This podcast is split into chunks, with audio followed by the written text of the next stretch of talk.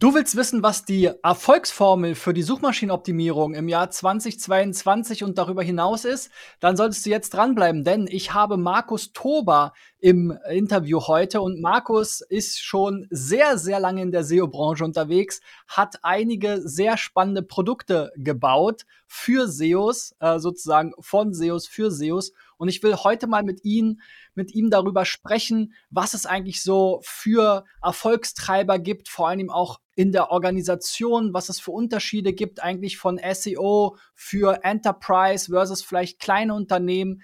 Also es wird sehr, sehr spannend. Ähm, bleibt dran. Wenn ihr eine Website habt und mal SEO-Tipps haben wollt von mir oder meinen Kollegen, dann reicht sie ein unter digitaleffects.de slash SEO-Check und äh, dann ähm, ja, sprechen wir uns hoffentlich bald. Ja, Markus, wenn, wenn wir ähm, über dich sprechen, dann kommen wir ja nicht drum herum, dass du äh, jahrelang eine andere Enterprise SEO äh, Software aufgebaut hast und natürlich selber ähm, schon vor vielen, vielen Jahren als SEO sozusagen gestartet bist. Gib uns doch mal einen ganz kleinen Abriss davon, sozusagen, wie das bei dir vonstatten ging und äh, was du äh, jetzt äh, sozusagen gerade startest. Okay, ich versuche mich kurz zu halten. Also ich ähm, habe vor über 21 Jahren angefangen äh, mit SEO aus der eher Programmiererbrille. Ja. Ich habe halt wie Anfang der 2000er alle, so wie du, mal Webseiten gebaut. Und äh, die Webseiten bei Suchmaschinen anzumelden, war einer der ganz klassischen ähm, ähm, auch äh, Anforderungen von, von den Kunden, die die Webseiten bekommen haben. Und so hat man sich natürlich mehr damit beschäftigt, damit dann bei Suchmaschinentricks und bei Abacus, äh, bei den klassischen Foren und ähm, habe sozusagen dann aus meinem Studium, habe Informatik studiert, äh, die Firma Searchmetrics gegründet, habe sozusagen halt einen starken Fokus drauf gehabt, äh, irgendwie über ähm, Daten, Aggregationen, äh, Daten generell, Dashboards äh, Kunden zu bedienen. Am Anfang war das Ganze eher gedacht, Zeit zu sparen, weil ich wollte ja eigentlich mit dem Kunden Geld verdienen, habe gar nicht an SaaS gedacht, sondern eher an Agenturbusiness, ja, und, und habe die Software nur gebaut, um Zeit zu sparen. Und ich sag mal, durch verschiedenste Zufälle hat sich dann ergeben, dass daraus dann tatsächlich eine Software Company wurde, ähm, wo man am Anfang zwar schon noch Agenturbusiness hatte, dann aber irgendwie ab 2011, 2012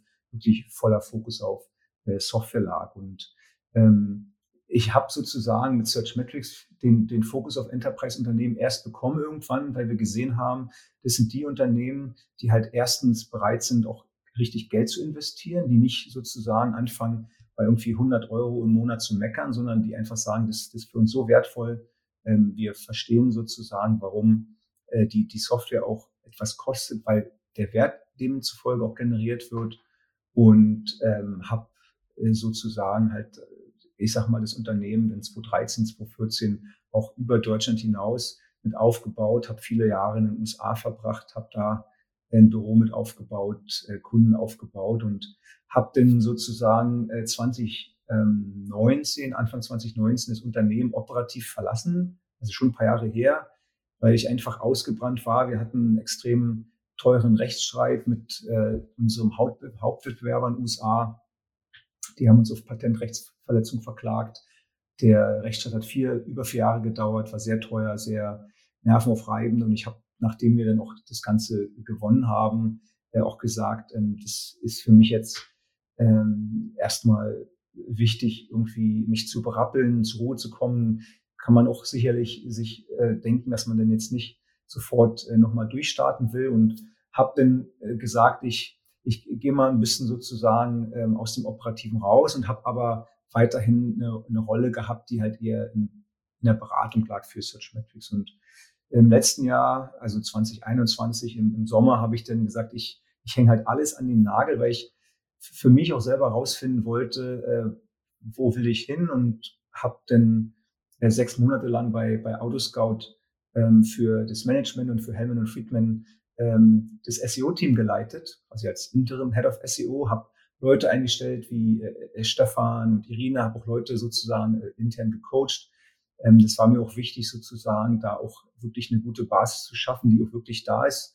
Und das Spannende ist, und jetzt kommen wir, warum ich auch bei Semrush gelandet bin, ist, ich habe halt wirklich wieder lieben gelernt, wie man SEO in dem Unternehmen populärer macht, wie man mit, mit Product Engineering, Management, Marketing, wie man versucht, die Fäden zusammenzuziehen, wie man Daten nutzt, um eine Story zu erzählen, wie man andere überzeugt über, ich sag mal, Dinge, die eigentlich schon da sind, aber die so aufbereitet und zusammenfügt, ähm, dass man am Ende einen Turnaround schafft. Und das ist genau das, was passiert ist, weil Autoscout an sich hatte ja alles. Ne? Die haben ein Brand, ähm, die äh, haben sozusagen Budget, die, die haben sozusagen halt äh, die Ressourcen, also in Form von äh, Geld und, und Personal. Trotzdem war das jetzt nicht die absolute SEO-Erfolgsstory, obwohl die natürlich sehr gut sind. Ne? Also wir wollen hier niemand schlecht machen. Die Basis war einfach schon mal sehr gut. Aber ich habe es halt wirklich extrem schätzen und lieben gelernt, äh, wieder aktiv zu sein, quasi ähm, auch Produkte zu bauen, also intern, wenn du im Prinzip Dashboards und, und, und ich sag mal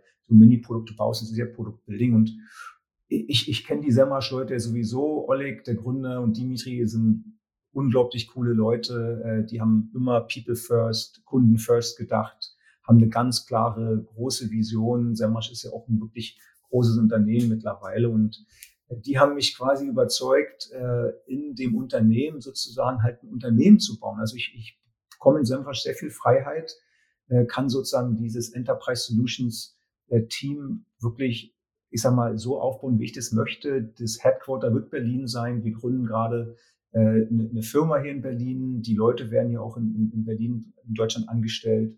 Ähm, ist halt cool, wenn man so viel äh, Unabhängigkeit bekommt, aber das Vertrauen und, und äh, die, die Datenbasis ne, ist ja auch ganz wichtig. Ich muss nicht bei Null anfangen, sondern ich, ich kann sozusagen halt ähm, auf der grünen Wiese, aber mit einer super Basis anfangen. Und das hat mich sowas von gereizt, dass ich dann gesagt habe, okay, ich, verliere eine gewisse äh, äh, unternehmerische Schöpfungsleistung irgendwo, weil du in so einem Korsett drin bist, aber gleichzeitig wurde mir so viel Freiheit gegeben, dass ich gesagt habe, okay, ich, ich habe viel mehr Vorteile als Nachteile. Das äh, kann ich Nein sagen. Ja. ja, sehr spannend. Lass uns doch mal dieser SEO-Erfolgsformel so ein bisschen annähern, ja, dass wir dann zum Schluss vielleicht zu einem passenden Resümee kommen.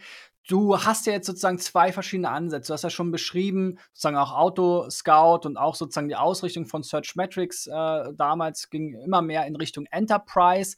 Äh, SEMrush jetzt zum Beispiel hat ja einen sehr großen Kundenstamm im Small Business Bereich.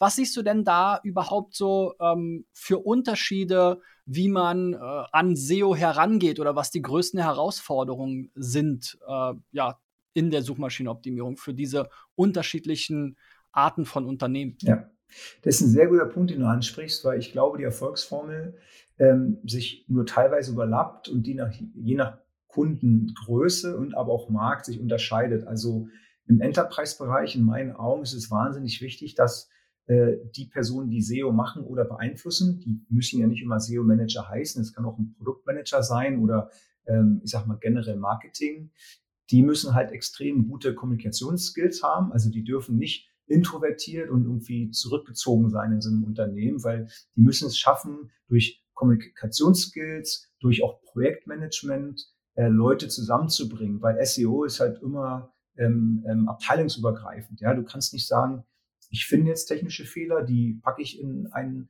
äh, in Jira, kreiere halt irgendwie einen Task oder eine User Story und bin ich fertig. Das funktioniert leider nicht. Ne, und deswegen in Großunternehmen ist SEO extrem wichtig. Kommunikation, äh, Proaktivität, äh, Projektmanagement. Und wenn man das Ganze jetzt mit SMB vergleicht, dann ist natürlich Kommunikation immer noch wichtig, weil ich kann als SEO jetzt nicht die Webseite ändern, teilweise vielleicht schon, aber ich sag mal, ich brauche trotzdem irgendwie Entwickler und, und Produktmanager. Aber im SMB-Bereich ist es schon so, dass ich viel generalistischer in dem Moment sein muss. Ich muss viel stärker verstehen, ähm, wie Produktmanagement oder HTML oder vielleicht irgendwie äh, Business Development funktioniert. Während in einem richtig großen Unternehmen habe ich ja für alles sozusagen Abteilung. Da ist sozusagen das Verdrahten und die Kommunikation viel wichtiger, während bei SMBs es schon so ist, dass ich noch viel mehr hands-on sein muss und vielleicht auch tiefer sozusagen verstehen muss, wie manche Sachen funktionieren. Ja, was nicht heißt, im Enterprise-Bereich bin ich nur ein Kommunikator. Ich muss auch tief äh, reingehen können, aber weil die Prozesse und ich sage mal die Ressourcen ganz anders äh, sind in Großunternehmen, ist das schon teilweise ein signifikanter Unterschied. Siehst du denn da auch unterschiedliche Ausprägungen von Inhouse SEO versus so Agenturpartnerschaften, ähm, wenn man jetzt schaut, ich meine, es gibt ja einfach wir haben ja diesen War for Talent sozusagen, diese Fachkräfte-Knappheit ähm, in allen Bereichen mittlerweile, in SEO natürlich auch.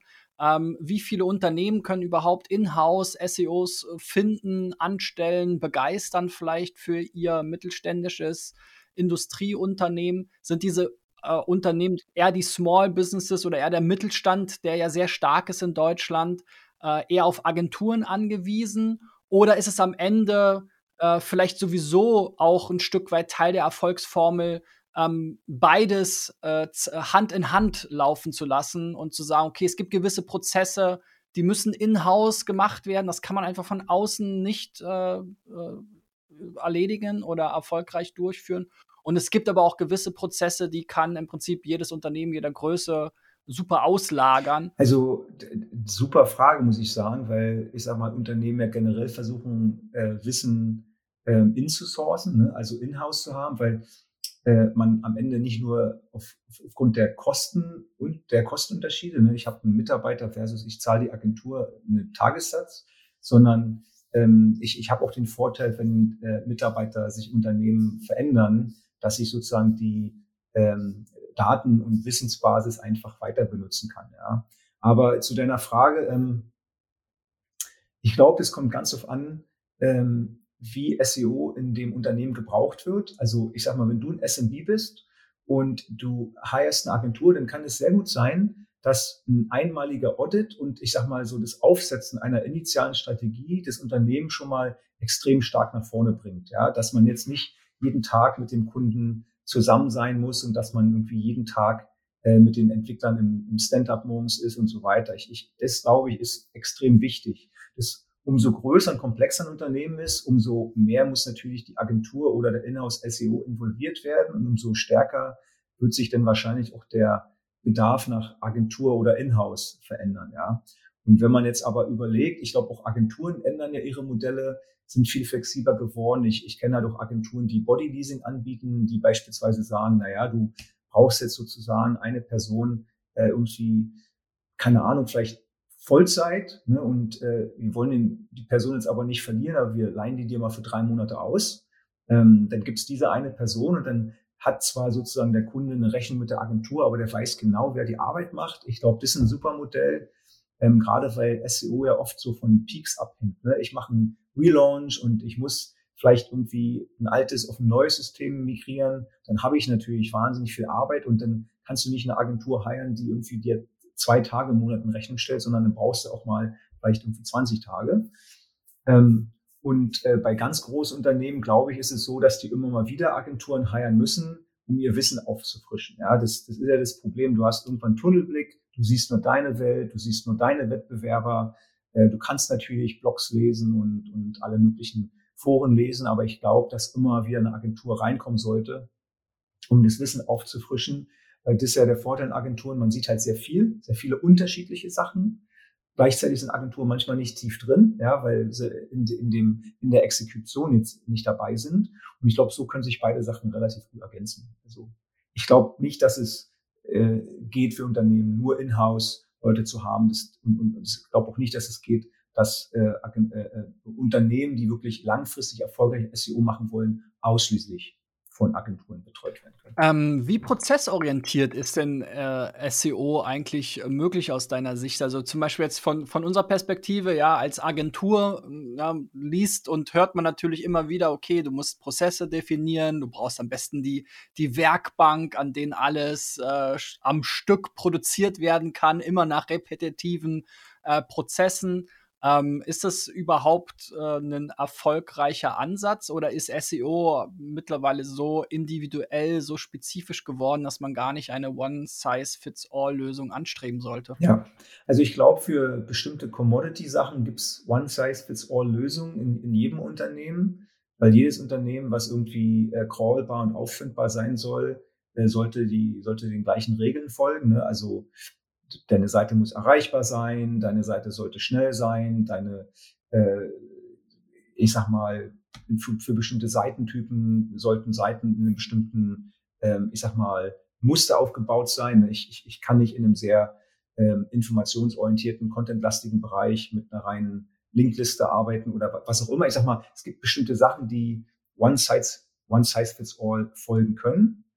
Wenn aber bei bestimmten Prozessen ist natürlich schon so, dass, das weißt du ja selber, der, der User hat einen Intent, du musst halt extrem reingucken, passt das, was das Unternehmen möchte, was die anbieten, das Produkt, die Information, der Service überhaupt zu dem, wofür die, ich sag mal, relevant sein wollen, also schrägstrich ranken wollen. Äh, ist sozusagen die Autorität in dem Bereich da, ist die Qualität da? Da, da ist es sozusagen so, dass natürlich Prozesse notwendig sind, aber die müssen ja aufgebaut werden je nach Unternehmen, ja, und auch die sollte man immer wieder ähm, prüfen und anpassen, weil eine Sache einmal gemacht heißt noch lange nicht, dass die immer wieder funktioniert. Ne? Gerade was Content angeht, ist das Lustige daran. Viele glauben immer, naja, ich erstelle halt mal Content dafür, also mal einen Shop, E-Commerce, ja, du hast Category Pages, du erstellst jetzt irgendwie den berühmten SEO-Footer-Text, ja, ähm, und äh, den machst du halt einmal, bezahlst x Cent pro Wort und denkst dir, jetzt bist du fertig. So funktioniert es natürlich nicht. Und da brauchst du halt Prozesse, die halt gut funktionieren und die halt zu einem gewissen Teil standardisiert sind für alle. Das ist gut für eine Agentur, wenn du die gut kannst, kannst du die immer wieder äh, anwenden. Ähm, aber ab einem bestimmten Punkt ähm, brauchst du für jeden Punkt, äh, für jedes Unternehmen halt andere Prozesse. Insbesondere, wenn es äh, Richtung Product und Engineering geht, ne? weil jedes Unternehmen arbeitet anders. Ne? Du kannst nicht sagen, alle nutzen Scrum, alle nutzen Kanban, viele nutzen eine Mischung, viele haben keine Ahnung, irgendwas ohne Namen. Ähm, also da muss man sich einfach anpassen. Da, das geht ja auch schon sehr stark in diese nächste Diskussion, sozusagen, wo gehört SEO eigentlich hin? Ist das Product Management? Ja, wir sprechen ja jetzt auch vom vom SEO Canvas, ja, hat der Björn Darko vorgestellt, hat mir auch schon im Podcast oder auch eben äh, äh sozusagen das Product-led SEO kommt immer wieder in den Gesprächen vor. Aber es gibt auch Unternehmen, ähm, wo SEO halt einfach Teil des Marketings, Teil der, der Growth-Initiativen ist, ja, wie zum Beispiel bei Shopify, ja. Äh, der Kevin Indig, ja, der ist nicht im Product Management, sondern seine Ziele, sein Team und sozusagen sein North Star ist irgendwie growth-oriented. Ähm, für welches Unternehmen oder wo, wo passt denn was? Oder siehst du da die generelle Richtung, dass es doch alles in Product gehört?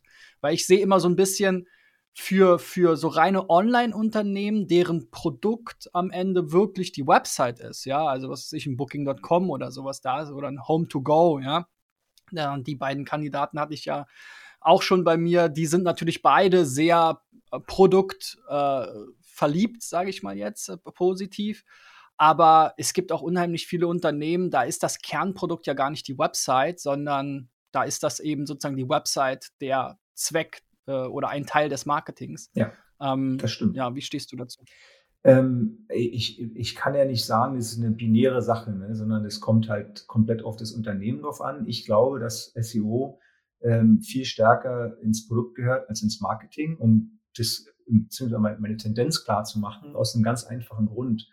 Wenn du als Unternehmen Ziele hast, ja, und das kann sein, du willst, äh, äh, sagen wir, umsatztechnisch wachsen und über die Webseite kommen halt deine Leads oder deine Sales, ähm, dann hat das Produkt maßgeblichen Einfluss darauf, äh, ob du sozusagen wachsen kannst oder nicht. Und es sind manchmal kleine Sachen, die dazu führen, ob du sozusagen in die eine oder in die andere Richtung gehst. Also beispielsweise ähm, Crawlability oder äh, Geschwindigkeit der Webseite. Ne? Jetzt müssen wir es fast nicht aufmachen, ob die Core Web Vitals ein Ranking-Faktor sind oder nicht und wie stark der ist und, oder nicht. Darum geht es nicht, sondern es geht darum, wenn ich ein, Acquisition-Team habe und es dafür sorgen soll, dass halt äh, Webseiten äh, Traffic bekommen und das Produktteam halt auch Dinge baut, um Acquisition zu treiben, also Custom Acquisition, dann muss ein SEO immer mit an Bord sein. Und dann muss man dafür sorgen, dass in der Produktorganisation die OKRs, aber auch SEO-OKRs sind. Dass man ganz klar sagt, wir wollen nicht einfach nur irgendwelche Sessions sozusagen als OKR setzen, sondern wir müssen auch gucken,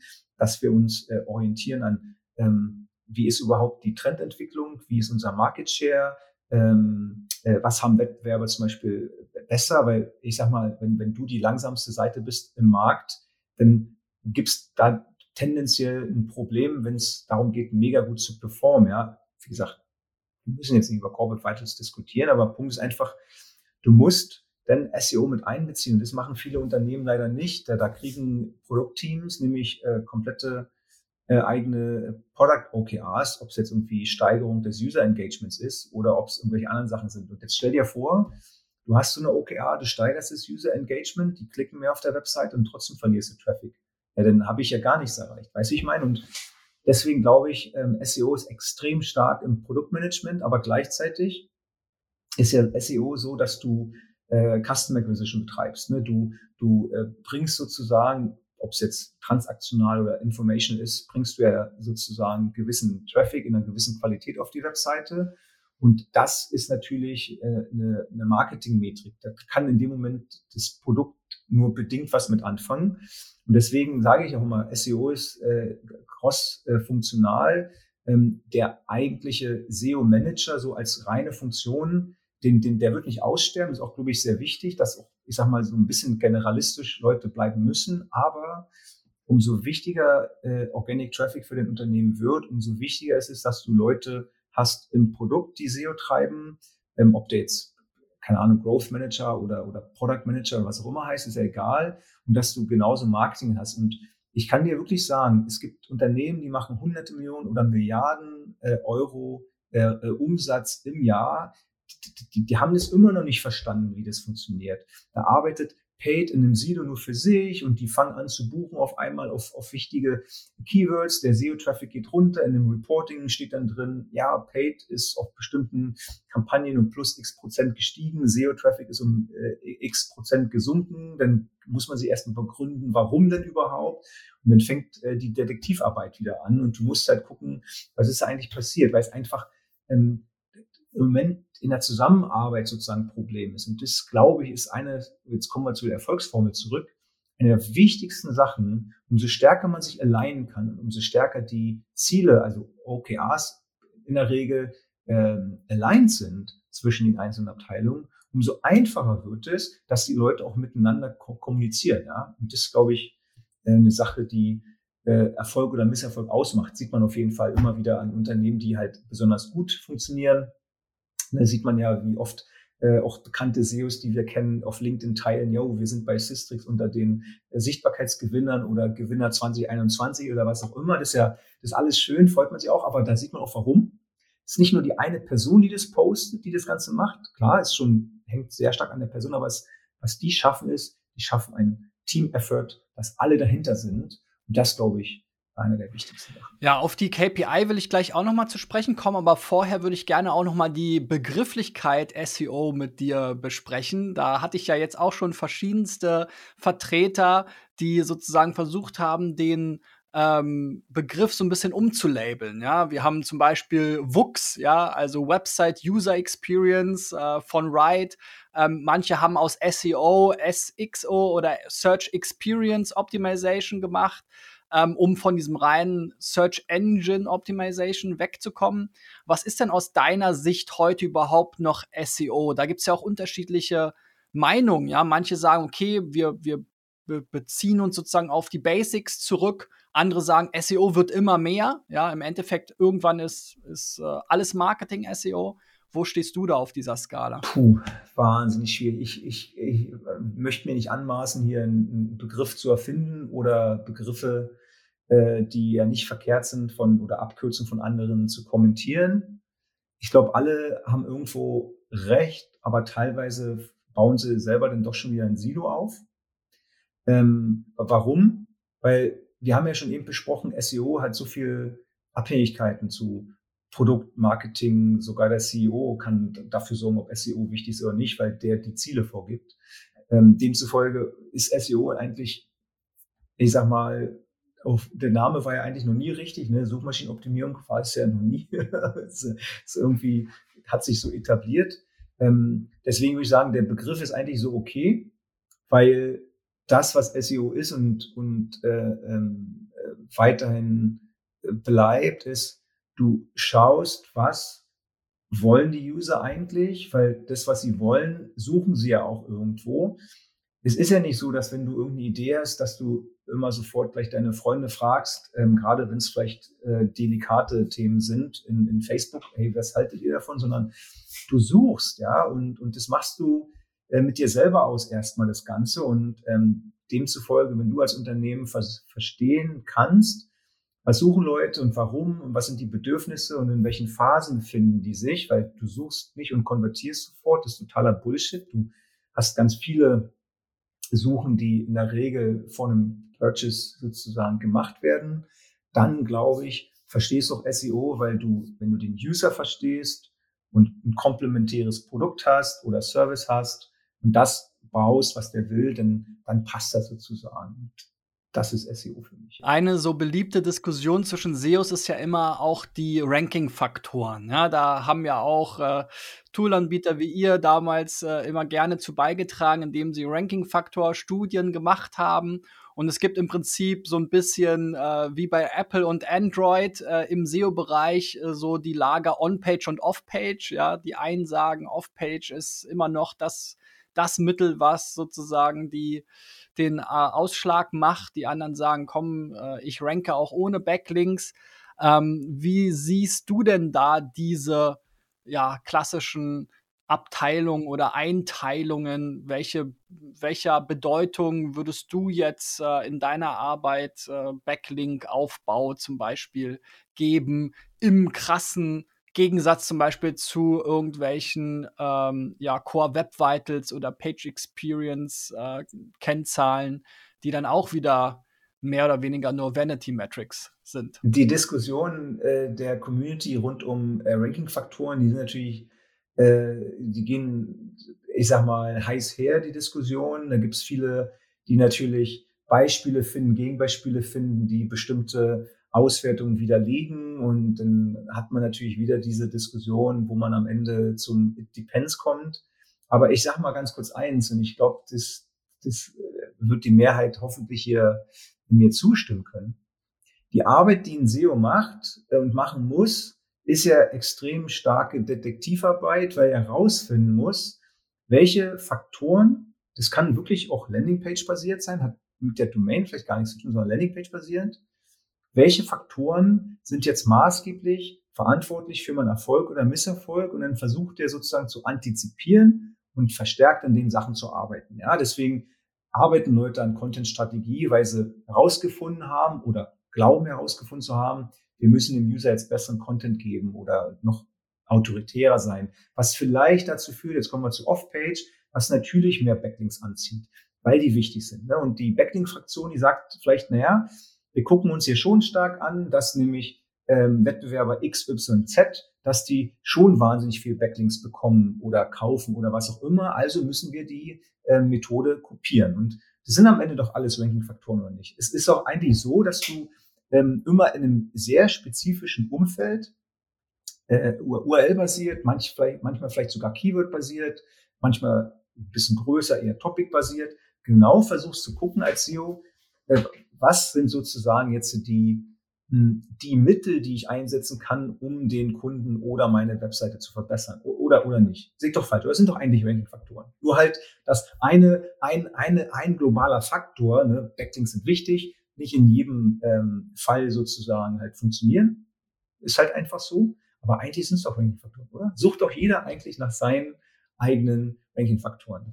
Ja, am besten, wie du beschrieben hast, ne, auf, auf äh, Landingpage-Ebene, ne, und zu gucken, okay, was unterscheidet mich jetzt vielleicht von den anderen. Das Schöne an, an SEO ist ja ein bisschen, man hat ja sozusagen immer den Benchmark. Man sieht ja zu den angestrebten Keywords, wer ist da gerade sozusagen vorne, ne? wen, wen hat Google da nach vorne gebracht. Und dann versucht man eben anhand all dieser KPI, die man aus den verschiedensten Tools und mit den verschiedensten Methodiken äh, ermitteln kann, ähm, irgendwie sich einen Reim draus zu machen. Und äh, ja, wahrscheinlich ist aber eben das immer sehr individuell und äh, immer auch eine Mischung. Ne? Also es wird jetzt nicht nur an den drei Backlinks äh, liegen.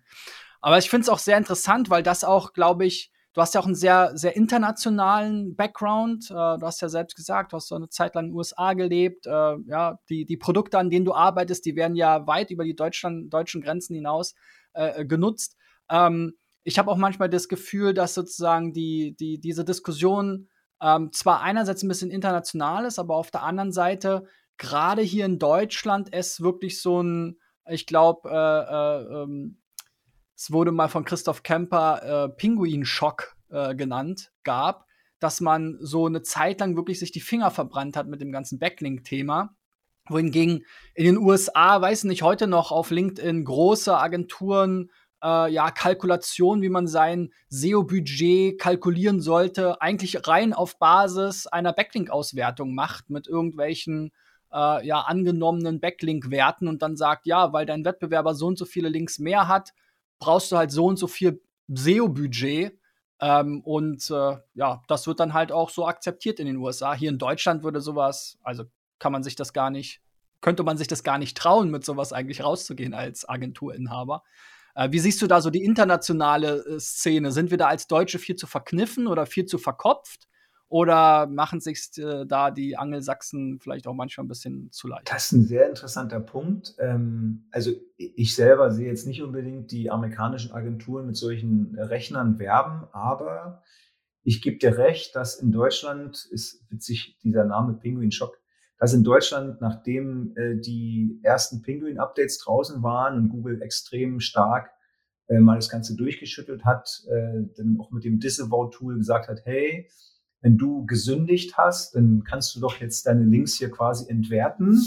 Ähm, genau deine Beichte ablegen. Also ist auf jeden Fall sehr krass. Also ich gebe dir voll recht, da hat sich sehr viel äh, in der Wahrnehmung der Kunden und in dem Angebot äh, der, der SEOs und Agenturen geändert. Ich glaube aber, dass äh, Link-Building ähm, sich in vielen Bereichen extrem weiterentwickelt hat und äh, immer noch äh, gemacht und wird und wichtig ist. Warum?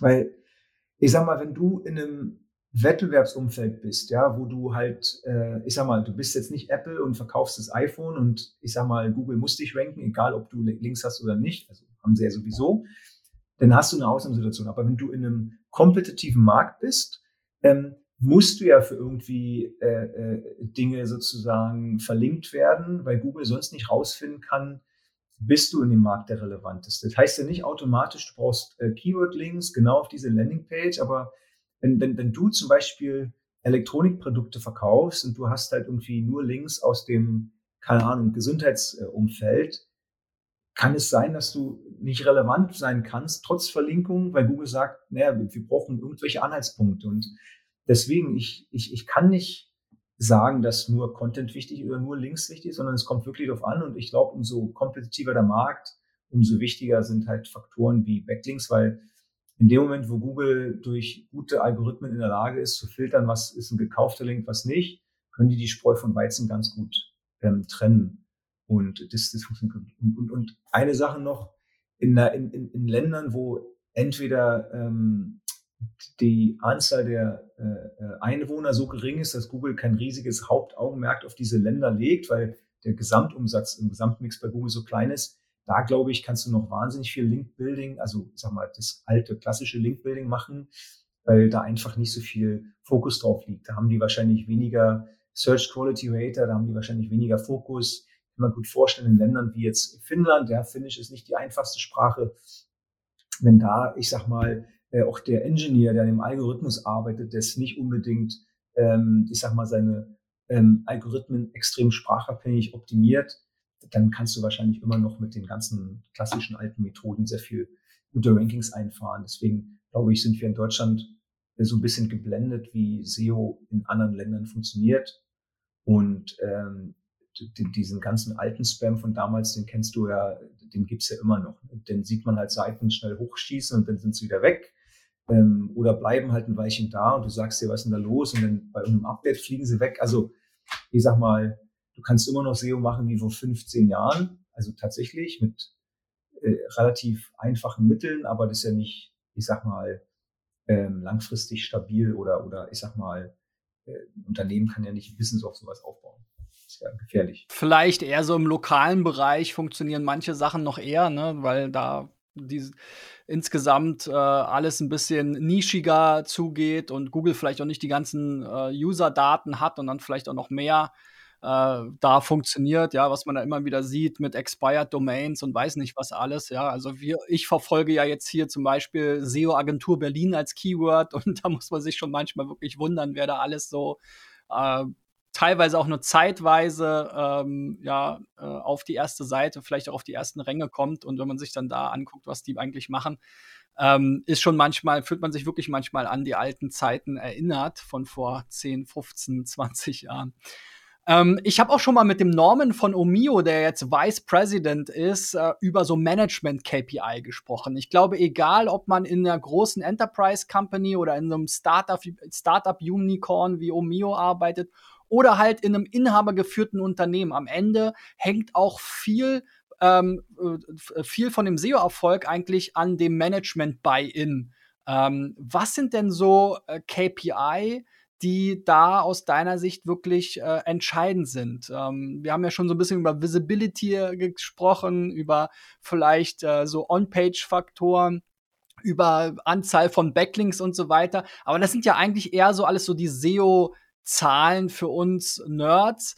Ähm, das Management kann damit ja in der Regel recht wenig anfangen. Was, was sind da bei Autoscout, falls du es teilen kannst, so die, die, oder bei einem Kunden wie Autoscout, so KPI, die eben ein Management in einer, äh, ja, in einer vernünftigen ähm, Firma überzeugen von SEO? Das Interessante ist natürlich für uns ist Visibility oder Sichtbarkeit ähm, ja alltäglich. Ne? Das gibt uns sozusagen halt einen guten Einblick, wo wir stehen, wie wir uns entwickeln. Wir wissen, dass die Visibility saisonal unabhängig ist. Wir wissen, dass wenn die Visibility hochgeht, wir im Prinzip ja eigentlich nur die Wahrscheinlichkeit erhöhen, mehr Traffic zu bekommen, weil wenn der Demand gleichzeitig runtergeht, geht die Visibility ja nicht runter, ähm, aber der Traffic geht vielleicht runter. Und das Spannende ist, äh, so eine Mini-Anekdote von Autoscout, kein Bashing, sondern einfach, ich glaube, zum Schmunzeln, weil das viele Unternehmen trifft, ist, ähm, es gab halt ein äh, äh Management-Board-Meeting mit dem Investor und äh, ich musste sozusagen vorab definieren, was ist denn die Visibility überhaupt, weil wir die zeigen wollten. und, und dann hast du halt, ich meine, das Autoscout ist ein Unternehmen, das seit über 20 Jahren äh, sozusagen extrem erfolgreich am, am Markt ist. Äh, da, da glaubt man, dass auch das Management und die Investoren eigentlich wissen sollten, was die Visibility ist. Ist, ist aber nicht so.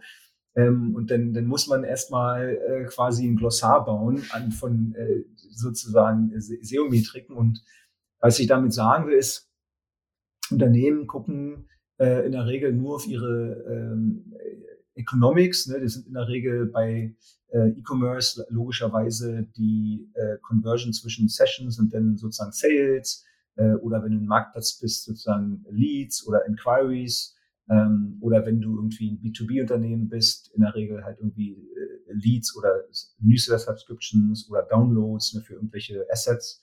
Ähm, und da guckt man halt hin und deswegen glaube ich, dass die besten SEO-KPIs, ich sag mal, fürs Management und für das SEO-Team und auch die Agentur in meinen Augen ist, wenn du halt Compound-Metriken baust. Ja, wenn du, wenn du sagst, wir äh, gucken uns nicht nur die Sichtbarkeit an, sondern wir gucken uns Sichtbarkeit der Sessions und äh, die Leads beispielsweise an. Ja, weil dann hast du in der Regel einen viel besseren Eindruck, weil das eine kann hochgehen, das andere geht runter.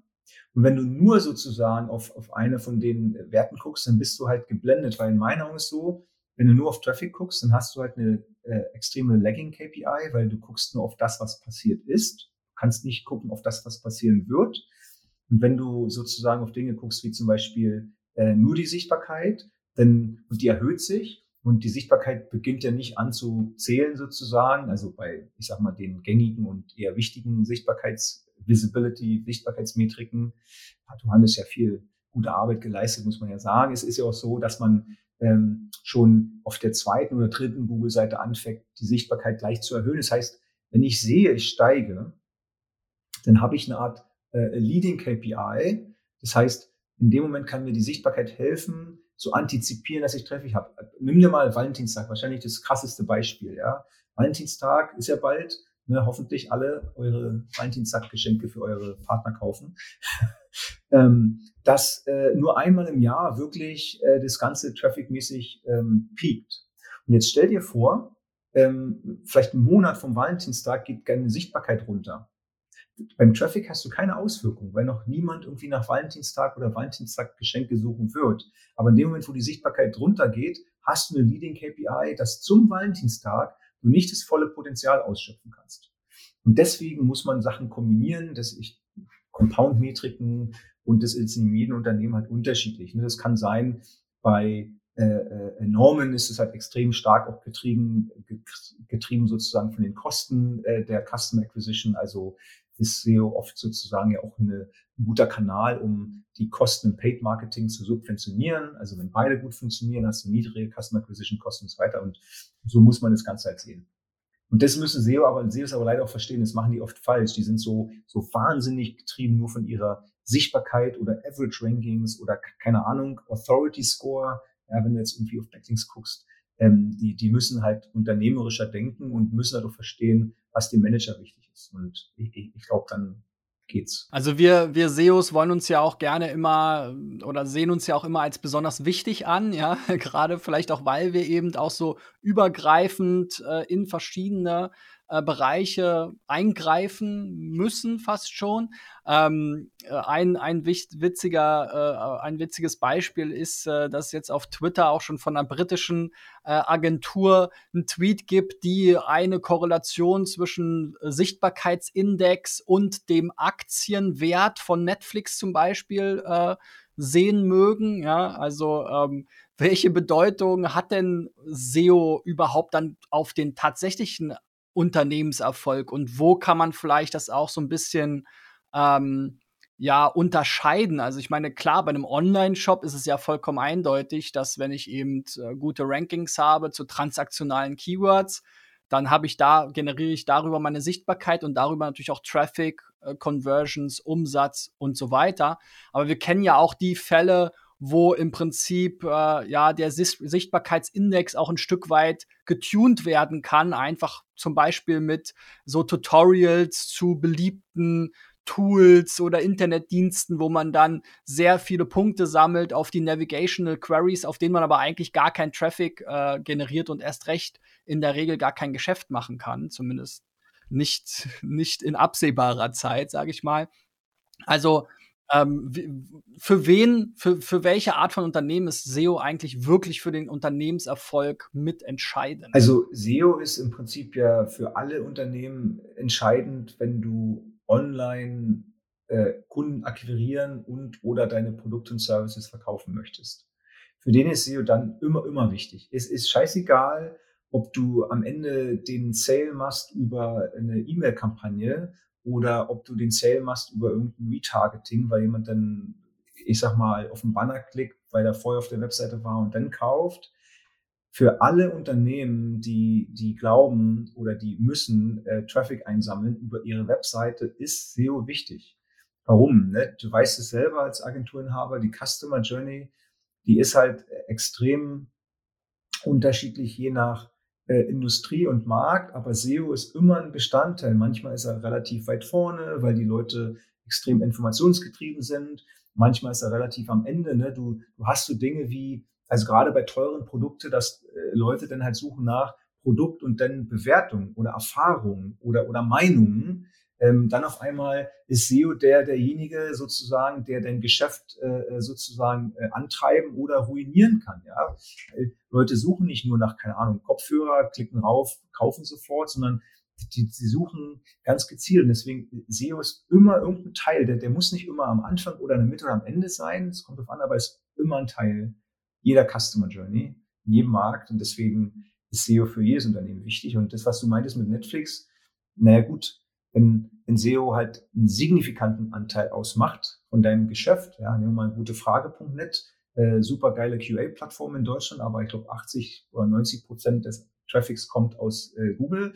Ähm, wenn du da siehst, die Sichtbarkeit geht runter und die werden an der Börse, dann könntest du vorher äh, die shorten oder wenn es hochgeht, dann könntest du äh, die sozusagen kaufen. Also das ist klar. Und wenn du sowas hast, äh, Unternehmen, die so hochgradig abhängig sind, dann kann man auch die, die Sichtbarkeit oder SEO-KPIs nehmen, um zu antizipieren, wo die landen.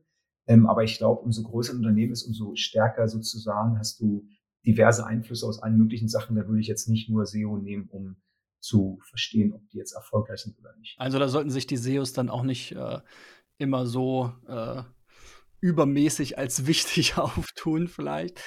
Ähm, du hattest ja auch schon mal so ein bisschen den, die, die, die Wichtigkeit der Zusammenarbeit im Unternehmen äh, angesprochen. Ja, auch ein extrem wichtiger äh, Erfolgsfaktor, zielt auch in die ganzen anderen Themen rein, die wir schon hatten: Produkt, Marketing, Agentur, Inhouse.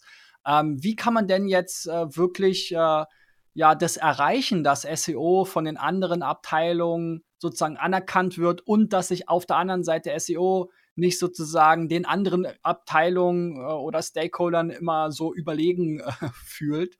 Ähm, ja, wie kann die Zusammenarbeit zwischen SEO und dem Rest des Unternehmens äh, gut gelingen? Wie gesagt, es gibt keine, keine Formel, die für jedes Unternehmen funktioniert, aber was ich glaube, was eine Eigenschaft oder Eigenschaften sind, die alle SEOs mitbringen sollten, wenn die in dem Unternehmen arbeiten als Inhouse oder wenn Agenturen Unternehmen betreuen, ist, dass die in der Lage sein müssen, äh, sich gut zu artikulieren, die im Prinzip äh, Daten auch visualisieren müssen, die wie gesagt, kommunikationsstark sein müssen, die dürfen nicht introvertiert sein. Und weil du, du kennst bestimmt ganz viele SEOs, Christian, garantiert, ich kenne auch ganz viele, die sind halt introvertiert, die sind Koryphäen auf ihrem Gebiet, technisch super, aber die sind extrem schwach in der Kommunikation, ziehen sich eher zurück und sagen, na, ich hab's doch hier äh, in einem in einem Audit drin. Wieso siehst du das denn nicht, was ich sehe? Also das, glaube ich, das Allerwichtigste, dass das äh, Inhouse und noch Agenturen das schaffen, ähm, das zu transportieren, was man eigentlich sagen will. Das ist, glaube ich, viel wichtiger, als zu sagen, naja, du hast da sozusagen auf äh, den und den Seiten irgendein technisches Problem, sondern eher zu sagen, du hast da was, das hat folgenden äh, Impact, den, den es schon gibt oder der sein kann und dann im Prinzip das Verknüpfen mit äh, den Metriken oder den Dingen, die wichtig sind, mit denen man spricht. Mit einem Manager, der C-Level ist, der hat einen anderen Fokus, da muss man die Story anders erklären. Und wenn man mit einem Entwickler redet, der extrem, sag mal, nur auf seine Sichtweise guckt, weil sein Framework und sein Code und seine Sachen am wichtigsten sind, dass man versucht, die Kommunikation für ihn so zu, zu machen, dass es für ihn halt passt. Und, und, für jeden ist es leider äh, doch dann irgendwo unterschiedlich, ja. Du kannst einen Entwickler halt nicht, äh, äh sag mal, motivieren, indem du ihm sagst, ne, wenn wir das jetzt machen, dann machen wir da und da, keine Ahnung, vielleicht mehr Leads ist denen in dem Moment nicht wichtig, weil der vielleicht guckt, dass irgendwie sein Code clean ist oder die Webseite halt stabil, was auch immer. Also muss man, SEOs müssen extrem gut ähm, antizipieren können mittlerweile und kommunizieren. Ja, ich würde sagen, da haben wir doch äh, viele wichtige Pfeiler für eine SEO-Erfolgsformel, die man sich selber eigentlich zurechtlegen muss in dem jeweiligen Unternehmen ähm, genannt. Also man muss überhaupt erstmal verstehen, sozusagen, in was für ein Bedürfnis äh, habe ich hier, was für eine Art von Unternehmen bin ich, welche Ressourcen habe ich, wo ist SEO bei mir im Unternehmen optimalerweise aufgehoben, welche, ja, welches Wissen brauche ich, wo kann ich dieses Wissen immer wieder sozusagen frisch herholen. Ähm, welche Kanäle oder klassischen Ranking-Faktoren sind für meine spezifischen Optimierungsfälle ähm, entscheidend.